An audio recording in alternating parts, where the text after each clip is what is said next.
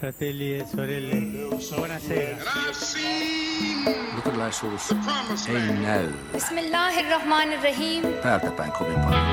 In the name of God. Taantuma on kyllä nuorempia perheitä. Selittelemättä Korona on tullut keskelle arkeamme ja olemme epätietoisuuden tilassa. Mitä seuraavaksi tapahtuu? Tunnelma on epätodellinen. Elämme maailmanlaajuisessa poikkeustilassa ja Suomessakin valmiuslait on otettu käyttöön. Olemme eristyksissä, tai ainakin pitäisi olla. Tapahtumia on peruttu, töitä suositellaan tehtäväksi etänä, ylimääräistä liikkumista tulee välttää ja yli 70-vuotiaita on kehotettu pysymään kodeissaan.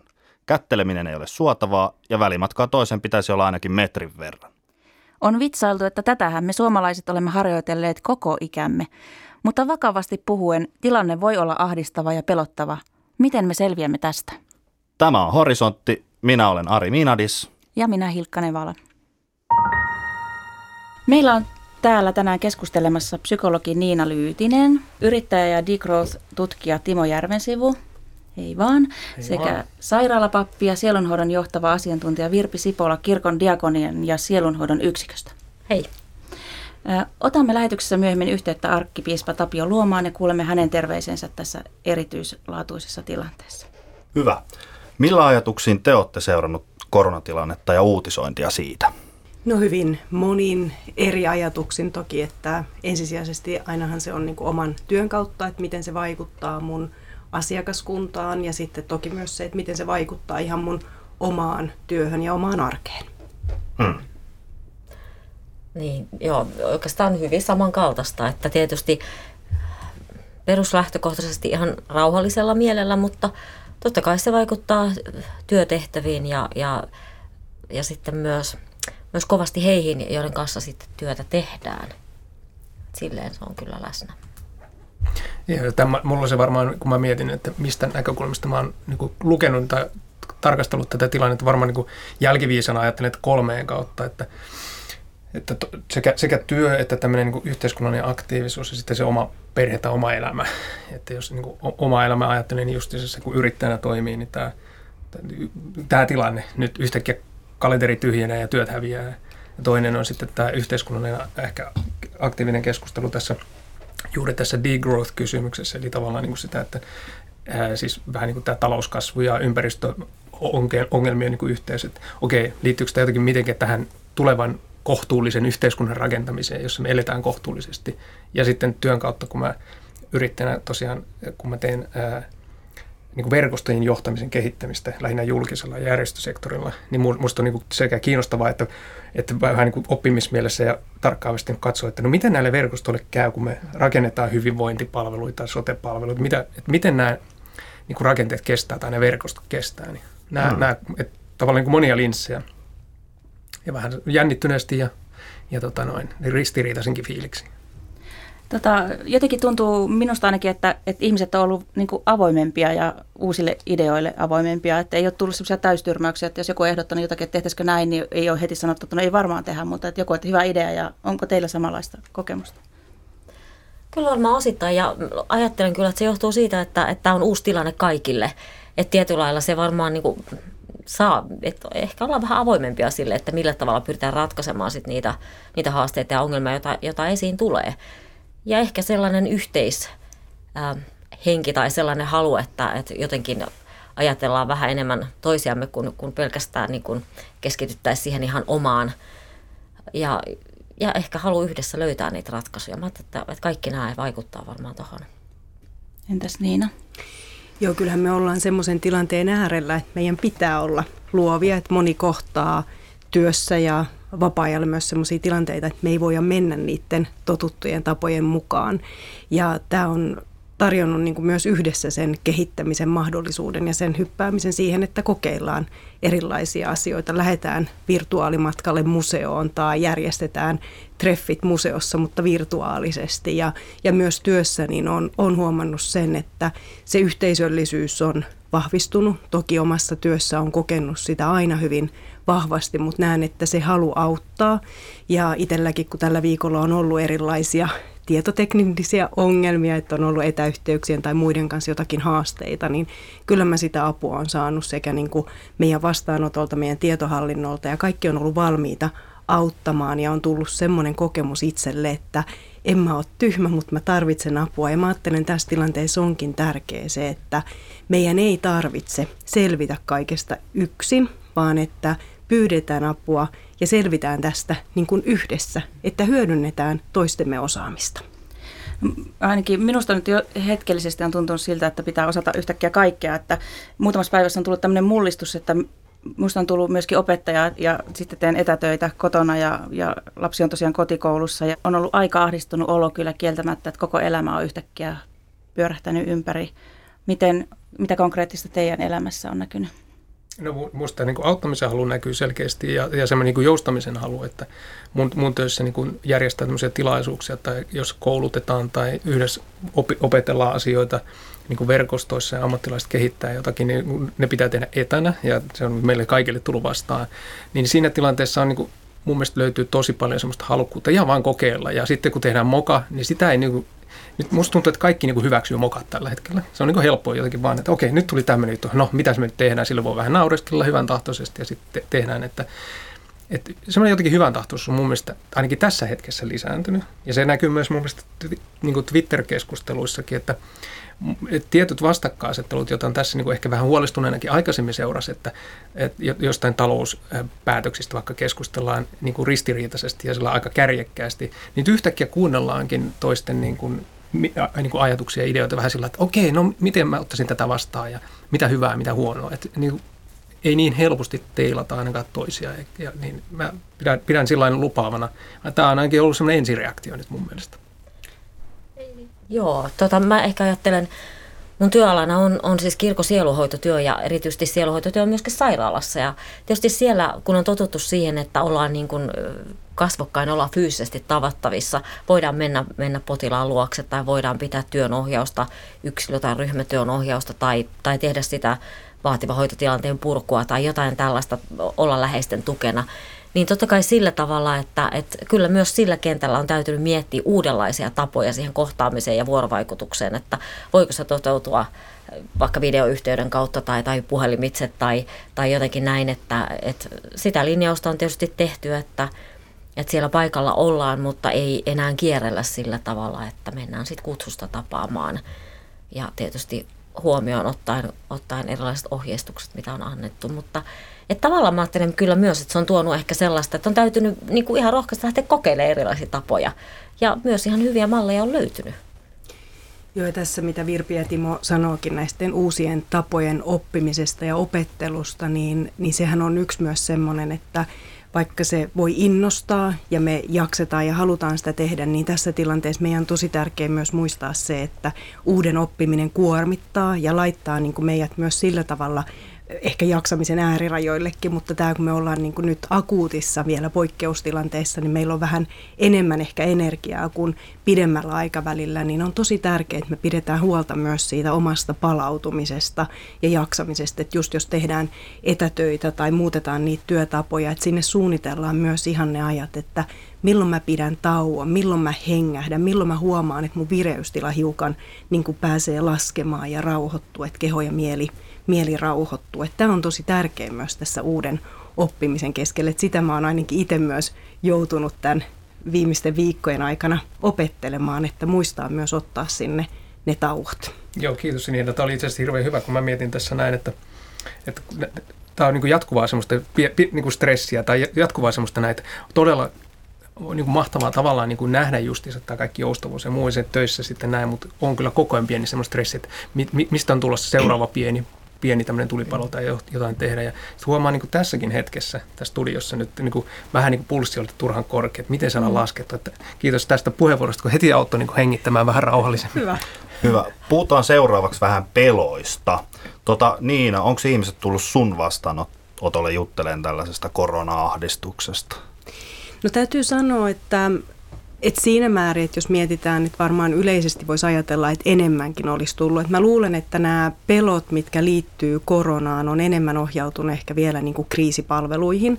Et kun mun vastaanotolla ihmiset, jotka käy, niin heillä on edelleen ne omat muut kuormitus- ja haasteentekijät. Ja, ja tämä on kuitenkin, nyt ollaan tämmöisessä niin kuin akuutissa tilanteessa. Toki se on siellä mukana keskusteluissa ja semmoisten henkilöiden kanssa, joilla on ollut aikaisemmin ahdistusta, niin toki tämä niin kuin saattaa sitä lisätä, mutta joidenkin kohdalla hetkellisesti saattaa myös vähentää sitä ahdistusta, koska nyt he ei ole yksin sen pelon ja ahdistuksen kanssa, vaan meillä on jollakin tavalla tämmöinen yhteinen huoli. Ja se on enemmän ehkä näkynyt semmoisena, että niin kuin puhuttiin, että se on tuonut ihmisiä yhteen ja ehkä sitä kautta osa ihmisiä, osa ihmisiä myös rauhoittanut. Mutta enemmän me ollaan vielä tämän viimeisen viikon vastaanotoissa oltu muissa kuormitustekijöissä kuin ihan tässä koronatilanteessa.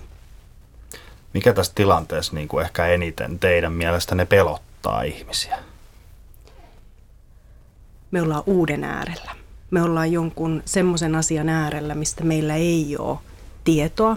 Meillä ei ole esimerkiksi sitä varmaa tietoa, että kuinka kauan tämä tilanne jatkuu. Ja aina kun me ollaan semmoisessa niin epävarmassa tilanteessa, niin se on yksi semmoinen, mikä lisää sitä huolta ja, ja pelkoa helposti. Ei toki kaikilla. Et myös se on tärkeää muistaa niin kuin tässä tilanteessa, että me reagoidaan hyvin yksilöllisesti. Että toisilla voi olla pelon ja ahdistuksen tunteita, toisilla voi olla hyvin semmoinen niin kuin rauhallinenkin ja ihan niin kuin aika normaalikin olotila ja nämä tunteet voi myös vaihdella, että välillä voi olla sitä huolta ja pelkoa ja välillä, välillä niin kuin rauhoittuu. Mutta me ollaan uusien asioiden äärellä ja, ja me ollaan viime viikkojen aikana saatu uutta informaatiota lähes päivittäin, niin me joudutaan myös sopeutumaan uusiin tilanteisiin. Meillä joudutaan löytämään niitä luovia ratkaisuja. Meillä joudutaan löytää ja saadaan löytää niitä keinoja, että mitkä, mitkä meitä auttaa. Mm. Mutta se, että ollaan epävarmuuden äärellä.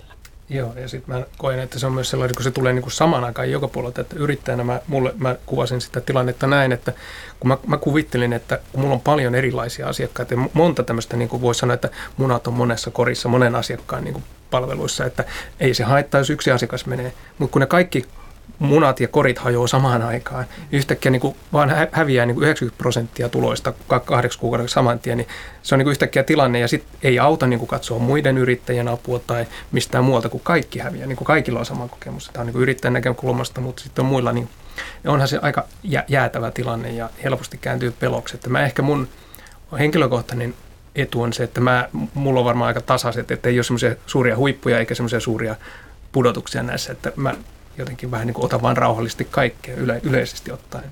Mutta kyllähän tämä niin kuin aika pelottava niin kuin tilanne on. Ihan, ihan oikeasti sillä tavalla. Mä hy, hirveän hyvin ymmärrän, mutta mä tekisin mieli puhua jotenkin enemmän kuin hämmennyksestä. Että mm. Voisiko sitten kun ajatella hämmennyksenä, että tuo suurta hämmennystä tästä, mitä tässä olisi.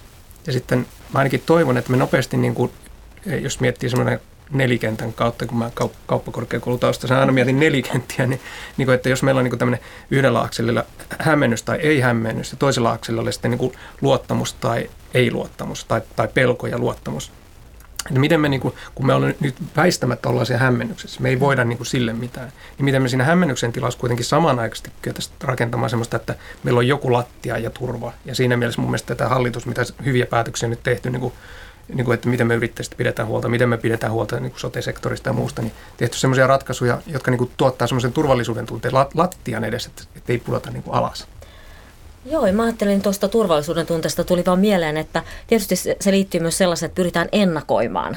Että nyt kun ollaan tässä kohtaa, niin esimerkiksi hallituksen päätöksethän on sellaisia, että katsotaan jo, yritetään katsoa sitten pikkasen eteenpäin, että mitä tästä ehkä seuraa tai mitä tullaan tarvitsemaan. Esimerkiksi tämä taloudellinen tuki on yksi sitten mä ajattelen, että myös niin kuin monissa palveluissahan on tavallaan lähetty siitä, että, että tarjotaan semmoista palvelua, jota, jota ihmiset juuri nyt tarvisi enemmän. Esimerkiksi mm. psykologivastaanottoja, vastaanottoaikoja on ehkä pidennetty. Meillä kirkon piirissä sieluhoitotyöntekijät on tavoitettavissa keskusteluavun puolelta tai perheneuvonnan kautta tai, tai että sairaalassa edelleenkin ollaan, että niin kauan kun se on mahdollista ja ja se sairaalan puolesta on ok, niin, niin tota, ollaan käytettävissä. Tavallaan se viesti, että et, et kuitenkin niin kuin on joitakin asioita, jotka, jotka on sillä tavalla olemassa ja ne, ne niin kuin häviä.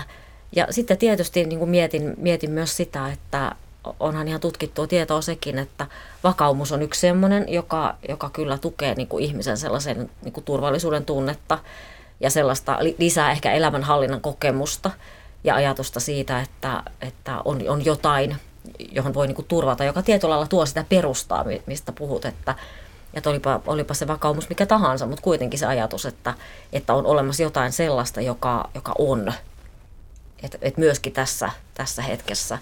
Et ihan selvästi meillekin on, on niin kuin, ihan mullekin tullut niitä viestejä, että juuri nyt tarvitaan myös sitä puhetta siitä, että, että, että kaikkina aikoina meistä pidetään huolta tai että, että, että siinä vaikeassa hetkessä voi rukoilla tai, tai voi saada lohdutusta siitä omasta uskosta, että, että myös se on tullut jotenkin tässä niin kuin näkyväksi.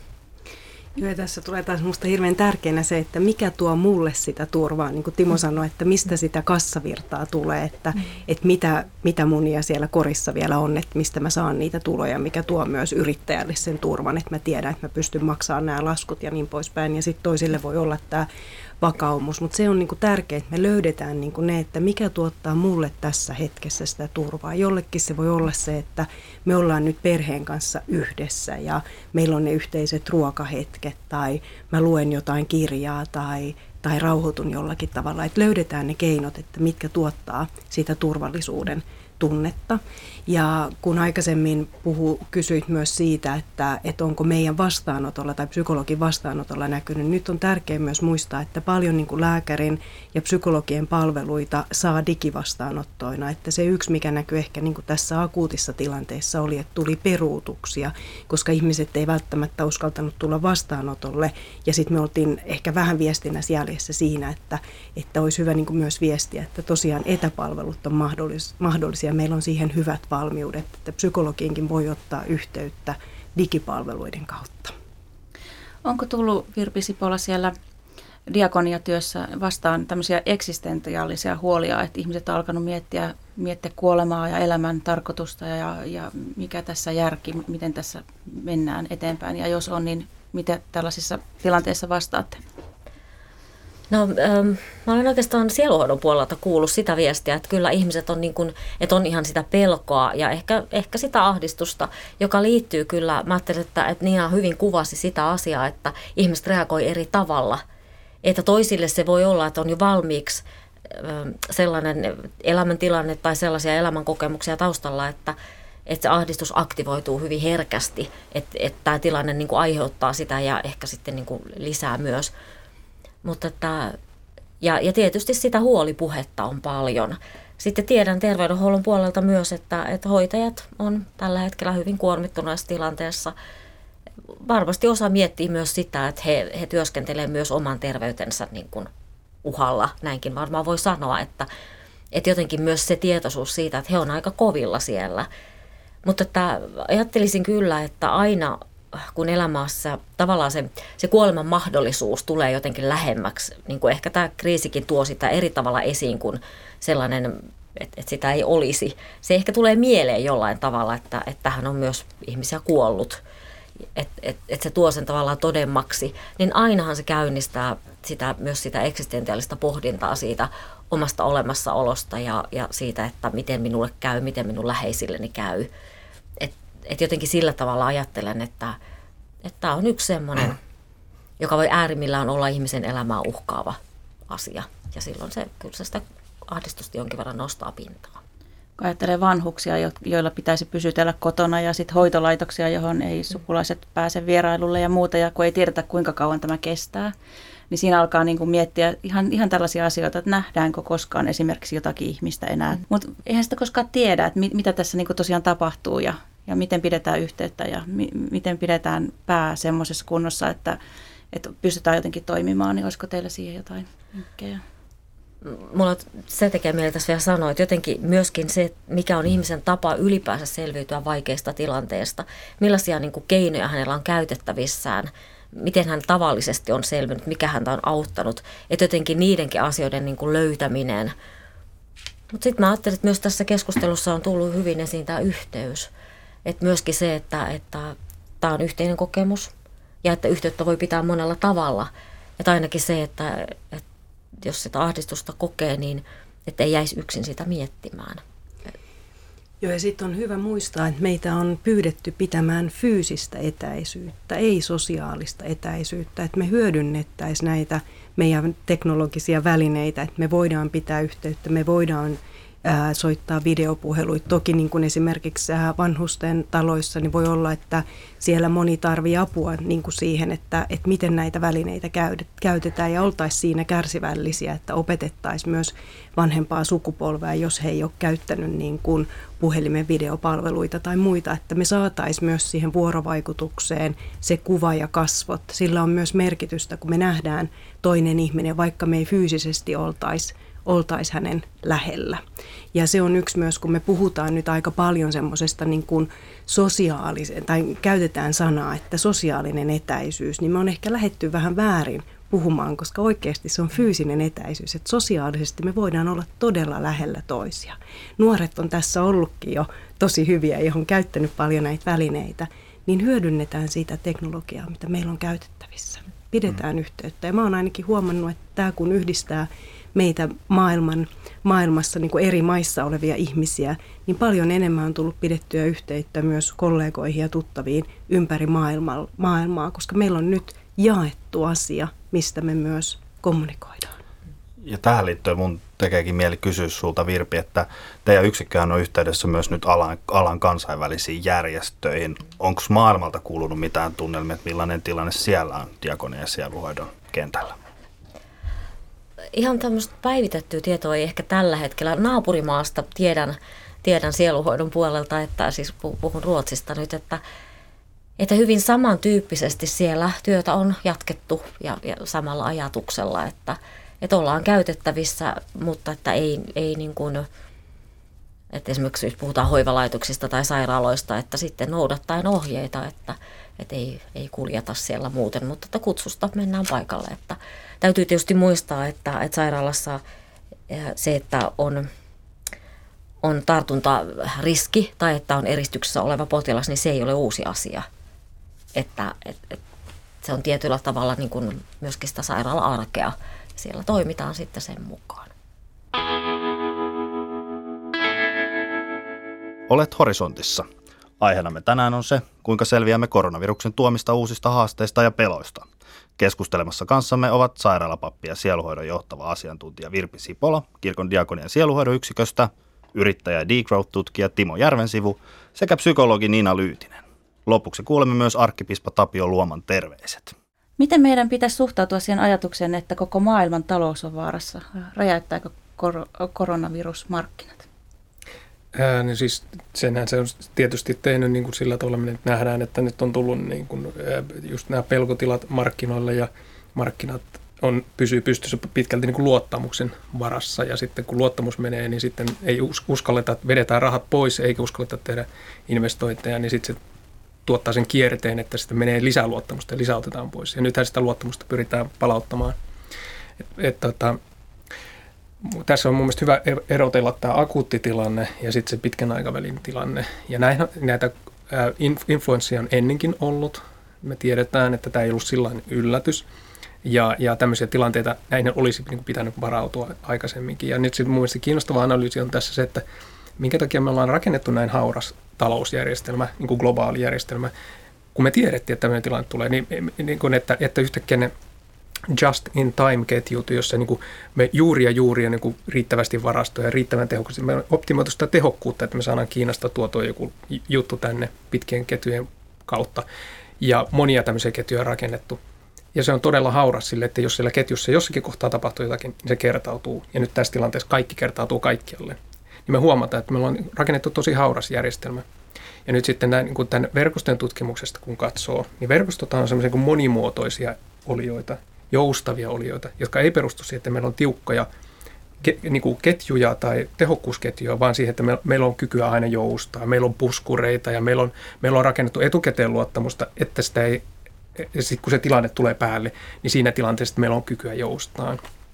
Ja se niin kuin markkinat ja hierarkiat jotka on aika usein se keskustelu, me käydään, että no on, onko parempi niin rakentaa tämmöinen niin kuin hierarkkinen yhteiskunta, jos meillä on poliittisesti hierarkkinen tiukka järjestelmä, on tiukat hyvät päättäjät, vai niin kuin vapaa markkinatalous. Niin nämä molemmat niin kuin pohjimmiltaan perustuu niin kuin tiukkaan työnjakoon niin kuin joko ostajien ja myyjien välillä tai sitten semmoisen hierarkiassa, niin kuin kuka tekee mitäkin.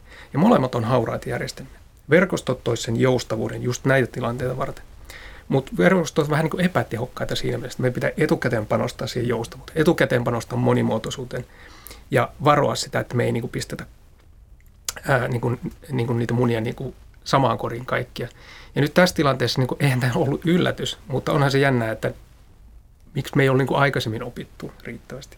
Ja nyt mun mielestä kiinnostava kysymys taas on, että no opitaanko me tästä? Hoidetaan nyt tietysti tämä akuutti kriisi nyt ensin, palautetaan se luottamus ja investoidaan ja tuodaan ne rahat sinne niin kuin, ja, ja, ja tällä tavalla.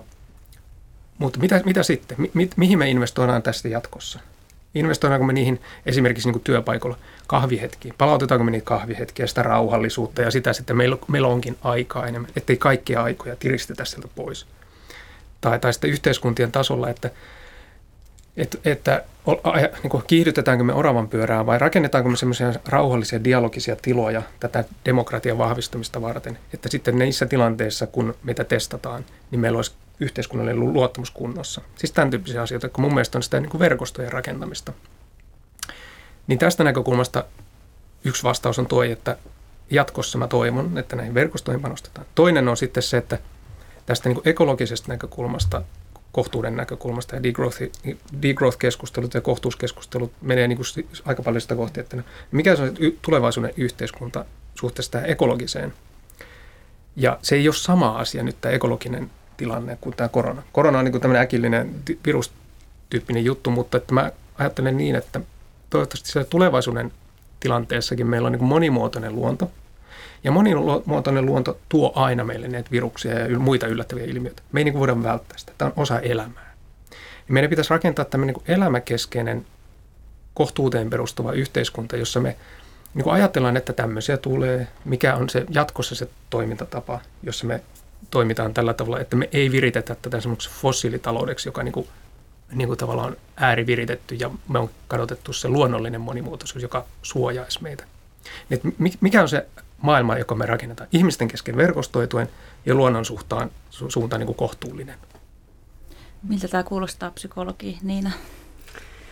Kuulostaa mielenkiintoiselta ja tästä olisi, ää, jotenkin tulee semmoinen, että olisi kiva kuulla Timoa lisää puhumasta, puhumasta näistä niin kuin tulevaisuuden ajatuksista ja, ja, ja toki niin kuin se, että tietysti kiinnitän myös huomiota siihen, kun Timo sanoi, että, että, että opitaanko me se, että me vähän rauhoitetaan ja, ja tulee semmoinen rauhallisempi tahti, että me otetaan myös sitä yhteisöllistä aikaa silloin, kun me ollaan siinä meidän omassa – normitilanteessa ja, ja sekin on niin kuin, ei ehkä just nyt tässä kohtaa vielä sen pohtiminen, että mitä me tästä opittiin, koska me ei vielä tiedetä, että mitä on niin kuin tulossa, mutta, mutta jokainen meistä niin kuin päivittäin varmasti joutuu pohtimaan sitä, että miten mä teen tästä tilanteesta, missä me nyt ollaan, niin siedettävän ja riittävän turvallisen. Hmm. Niina, mun tekee mieli kysyä sulta tässä kohtaa tästä. Monet vanhemmat tuskailee kotona ehkä lastensa koulutehtäviä. Eli miten nyt tukea, tukea niin kuin vanhempien jaksamista tällaisessa tilanteesta, jossa on niin kuin saman aikaan huolehdittava siitä lapsen koulunkäynnistä omien työtehtävien ohessa? No yksi on tietysti vanhempana tärkeä muistaa, että äitinä ja isänä vanhempana minä olen myös tärkeä ja mun hyvinvointi on tärkeä, että pitää huolta siitä omasta jaksamisesta. Tässä varmaan joutuu etsimään aika paljon niitä luovia keinoja, että kyllähän moni vanhempi on tosi haastavassa tilanteessa, jos molemmat vanhemmat on etätöissä, lapset on kotikoulussa, niin joudutaan miettimään, että miten se päivä rakennetaan, että tehdään suunnitelma, rakennetaan se lukujärjestys sekä sille niin kuin vanhemmalle että lapselle ja nuorelle, että miten se päivä sujuu, miten sinne rakennetaan ne tauot, lounastauot, tehdään niin kuin työrauha, että varmaan jokainen perhe aika luovasti tässä miettii, mutta mä toivoisin myös, että vanhemmat jakaa ja varmasti on jakaneetkin paljon niitä kokemuksia, että miten he on niin kuin esimerkiksi tämän viikon selvinnyt, että minkälaisia keinoja heillä on ollut käytössä, ettei myöskään tämän asian kanssa jää yksin. Mutta ne, jotka voi niin kuin liikkua ulkona vielä, että ei ole semmoisessa niin karanteenissa, että ei saisi poistua kotonta, niin varmaan yksi on semmoinen, että ottaa myös siellä perheessä niitä hetkiä, että vanhempi ottaa vaikka pienen hetken hengähdystauon ulkona yksin kävellen, jos, jos se on semmoinen, mitä, mitä kaipaa. Että varmaan vähän se tila voi osalla käydä myös ahtaaksi. Mutta se, että muistaa, että minä vanhempana olen myös tärkeä, että pidän huolta siitä omasta jaksamisesta, silloin mä jaksan myös niin kantaa sitä huolta siitä koko perheestä. Tota, Tämä on joillekin ihmisille, jotka pystyy olemaan etätöissä, niin tilanne on tämä, mutta sitten on paljon ihmisiä, jotka ei ole etätöissä, että ne on töissä muutakin kuin terveydenhuollon henkilökuntaa. Ja sitten tämä myöskin asettaa monet niin kuin ihmiset taloudellisesti hirveän eriarvoiseen asemaan, että on semmoisia pienitulosia, jo, joilla ei ole niin kuin varaa jäädä pois eikä mitään mahdollisuutta. Niin ää, Virpi Sipolla, minkälaisia on tullut vastaan nyt tai minkälaisia ajatuksia tämä herättää? Joo, se on ihan totta, että tähän asettaa ihmiset kyllä eriarvoiseen asemaan just tuossa, että, että kaikilla ei ole sitä mahdollisuutta, että voi valita. Että sitten joutuu jokainen punnitsemaan sen tavallaan, että mikä on se, millaisen riskin on valmis ottamaan. Että et, et kun tilanne on kuitenkin ehkä se, että on pakko käydä töissä. Ja sitten tietysti se kysymys, että millä tavalla sit suojelee itseänsä, että, että me ollaan saatu aika hyviä ohjeita siitä, että kuinka tärkeää on huolehtia käsihygieniasta tai, tai siitä, että pidetään etäisyyttä ihmisiin tai pyritään puhdistamaan ne työvälineet ja käytetään, niin desinfioidaan sekä tavaroita että paikkoja, että, että tietyllä tavalla niin kuin ihan näiden ohjeiden noudattaminen on, on yksi sellainen, joka suojelee ihmisiä. Mutta sitten toisaalta niin kuin haluaisin ehkä, mä jäin miettimään tuosta Timon puheenvuorosta myös tätä luottamuskysymystä, että, että kun puhutaan ihmisestä, niin, niin mehän tai, aina ollaan osa jotain verkostoa. Että, että se voi olla, olla työhön liittyvä tai se voi olla, voi olla läheissuhteisiin liittyvä tai, tai miten tahansa, että, että kyllä, ja niin kuin myös ihan perheessäkin, että kysymys on aina jotenkin siitä, että se, se luottamuksellinen suhde täytyy olla rakennettu ennen sitä kriisiä, jotta sitten kun se kriisi tulee, niin, niin, niin tavallaan mulla on mahdollisuus siihen, että mä voin pyytää sitä apua, mä tiedän, että mä saan sitä apua, mulla on mahdollisuus siihen, että me joustavasti keksitään niitä ratkaisuja ja voidaan niin kuin auttaa toisiamme, että kyllä mä ajattelin, että nyt esimerkiksi tämä, että, että päätettiin taloudellisesti tukea tukea ihmisenä tähän hallituksen ratkaisuun, mutta myös sitten kirkon diakonia on tässä kohti hereillä, moni muukin taho on hereillä, että tavallaan ymmärretään se, että tästä on niin pitkäkantoiset seuraukset ihmisille, että, että tulee olemaan taloudellista niukkuutta ja se näkyy elämässä sitten vielä tämän jälkeenkin. Että jotenkin se, että miten me siinä kohtaa sitten tuetaan ja autetaan toisiamme, niin sekin on semmoinen tärkeä, että, että autetaan miestä mäessä eikä mäen alla. Mm. Timo? Niin tuosta to, tekee mieli niin kuin Virpi hyvästä näkemyksestä niin kuin jatkaa sillä tai mulle kimpusi ainakin tällainen ajatus tästä näin, että mikä se on se, että onko se meillä semmoinen ajatusmalli, että me, että me nyt vaan ollaan menossa niin kuin tämmöisessä välitilassa, josta me halutaan päästä takaisin siihen vanhaan? Vai vai voitaisiinko me niin tässä vähän päästä irti niistä ajatuksista, että mikä sieltä vanhasta me halutaan pelastaa, mikä hyvä, ja mitä uutta me voidaan tässä opetella tässä matkan varalta, myös tässä välitilassa, ei vain, ja siis samaan aikaan kun me hoidetaan sitä akuuttia kriisiä, niin samaan aikaan niin kuin, niin kuin opetella niitä, mitä me halutaan joka tapauksessa siellä uudessa maailmassa olevan, näitä, näitä toimintatapoja. Niin tota, mä jotenkin niin kuin toivoisin, että tässä hetkessä me, me niin kuin pystyttäisiin panostamaan myös siihen, että, että että me aidosti niin kuin, nyt jo ajatella sitä tulevaa ää, ja se, jo suhteessa nyt siihen luontoon ja myös niin kuin ihmisiin. Ja nyt yksi konkreettinen esimerkki on niin kuin tässä se, että nyt kun me pelastetaan tässä ajassa niin kuin taloudellisesti esimerkiksi, niin ajatellaanko me nyt niin, että nyt me otetaan velkaa. Nythän se puhe on lähtenyt tällä tavalla, että me otetaan velkaa yhteiskuntana. Tässä tilanteessa on pakko ottaa velkaa ja nyt saa velkaantua, mutta ollaanko me oikeastaan ajattelemassa niin, että sitten tulevassa maailmassa me maksetaan ne velat pois. Esimerkiksi yrittäjänä mä ajattelen, että eihän mä nyt voi ottaa tässä vielä lisää velkaa, koska sitten mä olen palaamassa vanhaan maailmaan vielä enemmän turpahdettuna, koska sitten mun pitää maksaa vielä tuplasti velkoja pois, niin kuin joskus.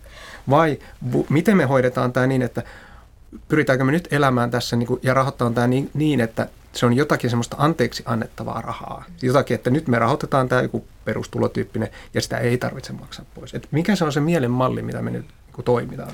Niin, tulee heti mieleen, että onko tämä niin sitä mallia, että maksetaan ikään kuin sotakorvauksia Että mm. tavallaan sitten on niin kuin sidottu siihen, että on pakko tehdä työtä yhä enemmän, jotta saadaan kaikki maksettua. Niin. Vai lähdetäänkö siihen, että, että todellakin an, annetaan lahjaksi? Ja nämä on hyviä käsitepareja, niin kuin mm. lahja tai velka tai mitä, mitä, mitä me ollaan tästä tekemässä. Mm-hmm. Joo, mä jotenkin ajattelen, että, että tota, tämä velka tai tämä lahja-asia, niin, niin totta kai se tulee myös niin kuin tähän tämmöiseen, niin kuin, ja sillä tavalla ehkä siihen uskonkieleen myös kysymyksenä, että mikä se on niin kuin se, että tähän osalla ihmisiä on herättänyt myös niin kuin sitä, että, että onko tämä joku tällainen, että meille halutaan opettaa jotakin tai mikä tämä merkitys on. Mutta silti mä ajattelen, että on niin kuin, että sitten niin kuin tässä ihmisen maailmassa, niin me voidaan myös paljon vaikuttaa siihen, että kumpaa se on meille, että lähdetäänkö me ajattelemaan, että se on niin kuin lahja, että me autetaan toinen toisiamme, että päästään tämän yli ja ehkä sitten ollaan valmiita tekemään muutos, toimimaan eri tavalla, jotta, jotta, tota, jotta meillä kaikilla olisi parempi. Tai ehkä me löydetään myös tästä jotain sellaista arvokasta, joka on arvokkaampaa kuin se, se mitä oli aikaisemmin.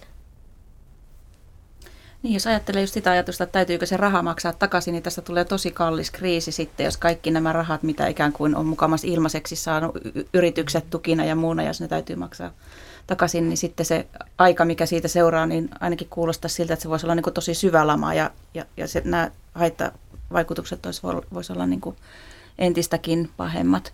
Niina Lyytinen, miltä sä tämä kuulostaa ihmisten niin kuin, ajattelun kannalta, että, että, että mitä viestiä nyt kannattaisi sitten ihmiselle antaa, että, että se pää pysyisi kasassa ja me jaksettaisiin tsempata porukassa eteenpäin tässä tilanteessa? No se on tärkeää aina miettiä siltä kannalta, että Virpi vähän aikaisemmin viittaskin siihen, että mikä on auttanut mä aikaisemmin, kun mä oon ollut kriisin keskellä tai, tai kuormittavissa elämäntilanteissa. Että pysähtyy se, että mikä mua on auttanut, voinko mä hyödyntää niitä keinoja niin kuin tässä ja nyt tässä tilanteessa. Ja, ja toki myös oppia muilta, että mikä muita auttaa niin kuin tämmöisessä kriisin keskellä. Ja, ja kun me jaetaan näitä yhteisiä kokemuksia ja keinoja, mitkä meitä on auttanut, me saatetaan oppia toiselta, toiselta. Mutta tärkeää on se, että meidän ei tarvitse selvitä yksin, että me uskalletaan myös pyytää sitä apua ja tukea, että puhutaan läheisille niistä meidän huolista, jos semmoisia on, puhutaan niistä mahdollisista uhkakuvista, ettei jäädä niiden kanssa yksin. Et varmasti pahin on se, että jos me jäädään niiden semmoisten varsinkin ikävien ajatusten kanssa yksin niin, ja, ja, ja eikä jaeta sitä, että ollaan yhdessä ja yritetään yhdessä toisia tukien tästä selvitä sillä tavalla, kun on seurannut tuota uutisointia, nyt on Lapin lumilta tullut, että siellä e-, e-, elämä joissakin paikoissa jatkuu entisellään. Ja sitten toisaalta on ihmiset, jotka joutuu kuitenkin käymään töissä niin kuin oman terveytensä uhalla. Niin minkälaisia ajatuksia tämä herättää teissä, että, että pitäisikö ihmisten nyt ymmärtää, että tässä ollaan samassa veneessä? Niin, tota, totta kai tämä on nyt tämmöinen niin kriisitilanne, ja, mutta tota elämässä yleensäkin, niin valitettavasti sehän ei ole oikeudenmukaista. Elämä ei ole sellaista niin perusluonteeltaan, että siihen kuuluu jotenkin läsnä olevasti se, että, että tulee jokaiselle välillä niitä epäoikeudenmukaisuuden kokemuksia ja, ja kaikki ei mene aina tasaan. Mutta tietysti julkisuudessakin paljon on puhuttu siitä vastuun kantamisesta, että tietysti mä ajattelen, että kun tässä ei ole koskaan kysymys vain niin kuin minusta, vaan tässä on aina kysymys kaikista niistä ihmistä, joiden kanssa elämää jakaa ja myöskin niistä niin kuin läheisistä ihmisistä ja meistä kaikista, että, että tietysti semmoinen yhteisvastuu olisi toivottavaa. Joo, ja kun puhutaan meistä, jotka voi olla niin kuin vapaaehtoisesti karanteenissa, niin mehän autetaan sillä muita, että me ei levitetä niin kuin sitä virusta, vaan että me, me autetaan myös muita siihen, että muut ei sairastuisi. Ja sillä tavalla ää, toivoisin, että kaikki noudattaisi niin kuin meidän viranomaisten ohjeita siinä, että me pyritään nimenomaan niitä, heidän ohjeita ja niitä noudattamalla niin estämään tämän viruksen leviäminen. Että se on kuitenkin se tavoite ja se on yksi missä jokainen meistä voi olla vaikuttamassa, niillä joilla on mahdollisuus siihen. Et toki myös he, jotka joutuu tai saa käydä töissä, kummin katsotaan, niin, niin, tota, niin toki he, he tekee myös osaltaan sen, että he auttaa tätä yhteiskuntaa, että terveydenhuoltohenkilöstö, palveluhuoltohenkilöstö ja muut, jotka auttaa myös siinä, että peruspalvelut toimii ja me myös saadaan sitä kautta tarvittavaa apua. Mutta me ollaan yhdessä tässä. Mitä me nyt voidaan oppia koronasta? Miten te tiivistäisitte? Aloita vaikka Timo. No Se on, se on vaikea tiivistää, mutta jotenkin mä haluaisin saada kiinni ehkä juuri tuosta, että nyt jos me tässä hetkessä voidaan oppia sitä, että meidän pitäisi niin kuin miettiä vähän toisia ja ottaa huomioon toiset ja niin kuin toimia tavoilla, jotka, jotka niin kuin on, on tuottaa meille sitä turvallisuutta, hyvää elämää tässäkin hetkessä ja, ja mahdollistaa tästä tämän ylimenokauden ja sitten mahdollistaa sen niin kuin hyvään elämään keskittyvän toiminnan myös myöhemmin. Niin kuin jotenkin tämä kaikki, mitä me nyt tässä, niin että pidetään siitä kiinni siitä yhteiseen katsomisesta ja kaikkea siitä. Ja sitten tämä pysähtymisen niin kuin mahdollisuus, toivottavasti kanssa opitaan tästä. Tämä pakottaa meidät pysähtymään. Ja tämä pysähtyminen niin kuin voi tuntua hämmentävälle, mutta sitten kun löytäisi sen kanssakulkijan tähän hämmennykseen, niin sitten voisi niinku opetella sitä, että miten jatkossakin niinku voisi aina välillä vähän pysähtyä, ottaa sen kanssakulkijan. Ja mä haluaisin tuoda tähän niinku kanssakulkijaksi myös sen luonnon. Siis että ei vain se toinen ihminen tai on tärkeää tietenkin se toinen ihminen, mutta myös se luonto, että miten nyt pysähtyisi sen äärelle, että minkälaista elämää me ollaan rakentamassa tästä eteenpäin. Jatkossa pysähdytään vähän enemmän, otetaan rauhallisemmin, monimuotoisemmin ja ei niin yltiötehokkaasti kuin tähän mennessä. Kuulostaako hyvältä? Kuulostaa mm. kyllä. Niin. Joo, meillä alkaa tässä aika loppumaan. Näin se vaan vierähti. Kiitos tosi paljon teille keskustelusta. Kiitos. Kiitos. Kiitos.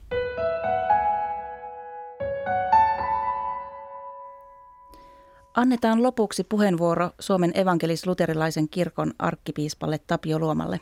Tapio Luoma, hyvää päivää. Hyvää päivää. Millä mielin te olette seurannut viimepäiväistä koronakeskustelua ja uutisointia siitä? Täytyy myöntää, että kyllä tämä on tullut monella tapaa vastaan ja, ja tuntuu siltä, että kaikki on hyvin epätodellista. Mutta jollain tavalla tässä kaiken uutisoinnin ja kaikkien tietojen keskellä on hyväksyttävää, että me elämme nyt kyllä todella poikkeuksellista aikaa, jotain sellaista, jota emme ole aikaisemmin kokeneet. Millaista apua kirkko tarjoaa nyt tällaisena poikkeusaikana? Kirkko pyrkii tarjoamaan aivan niin pitkälle kuin mahdollista samanlaista apua kuin normaalioloissakin, mutta on ymmärrettävää, että tässä tilanteessa aivan sellaiseen ei tietenkään päästä. Oikeastaan tämä tilanne on niin uusi, että kaiken aikaa ympäri maatamme seurakunnissa pohditaan kuumeisesti, mitä konkreettista tukea ja apua kirkko voi seurakuntalaisille ja kaikille alueellaan asuville ihmisille antaa. Monenlaisia sovelluksia on ymmärtääkseni viritteillä ja, ja mä uskon tässä kyllä sellaiseen luovuuteen, joka kyllä löytää hyvät ja jopa ennen näkemättömät keinot olla ihmisten rinnalla. Tämähän voi olla semmoinen aika, milloin opitaan paljon uutta. Mä uskon, että tässä on juuri tämmöinen piirre ja, ja, ja voi olla, että tästä myöskin kirkon toimintaan jää jotain pysyvää. Te olette myös sanonut, että, että tämä menee ohi. Että nyt täytyy vain katsoa, että miten tästä parhaiten päästään eteenpäin. Mikä on teidän viestinne suomalaiselle tänä aikana? Niin, ajattelen sillä tavalla, että kyllä se päivä kerran koittaa, jolloin voimme todeta, että nyt tämä poikkeuksellinen aika on ohi. Vaikka emme voi tietää, miten elämä siitä eteenpäin jatkuu, minkälaisia vaurioita meidän yhteiskunnalliseen elämäämme tämä koronavirusepidemia aiheuttaa, minkälaisia pitkäkestoisia vaikutuksia tästä seuraa. Mutta se on varmaa, että nämä rajoitukset poistuvat ja jonakin päivänä jälleen voimme kohdata toisemme normaaleissa oloissa. Joka tapauksessa on tärkeää luottaa siihen, että tuokin päivä koittaa. Ja, ja jotenkin kirkon tehtävänä varmasti näinä aikoina ennen kaikkea on rohkaista ihmisiä ja valaa toivoa. Ja en kyllä malta olla mainitsematta myöskään sitä näkökulmaa, että kyllä kristilliselle uskolle tyypillistä ja luontevaa on myös se, että muistamme, että rukouksessa voimme tuoda näitä omia asioitamme – että lähimmäistämme asioita, koko yhteiskuntamme vaikeita asioita taivaallisen isän tietoon. Esirukous ja ylipäätään Jumalan edessä hiljentyminen tällaisena aikana on mitä luontevinta ja myöskin turvallisuutta ja lohtua tuovaa. Kiitos arkkipiispa Tapio Luoma. Kiitoksia. Tämän keskustelun voit kuunnella uudestaan Yle Areenasta valtakunnan rajoista huolimatta. Jatkamme keskustelua koronasta myös ensi viikolla. Puhumme siitä, mikä on kirkon rooli kriiseissä nyt ja minkälainen se on aiemmin ollut esimerkiksi noottikriisin aikaan. Tuolloin vieraanamme on muun muassa juuri äsken kuultu arkkipiispa Tapio Luoma sekä kirkkohistorian dosentti Ville Jalovaara.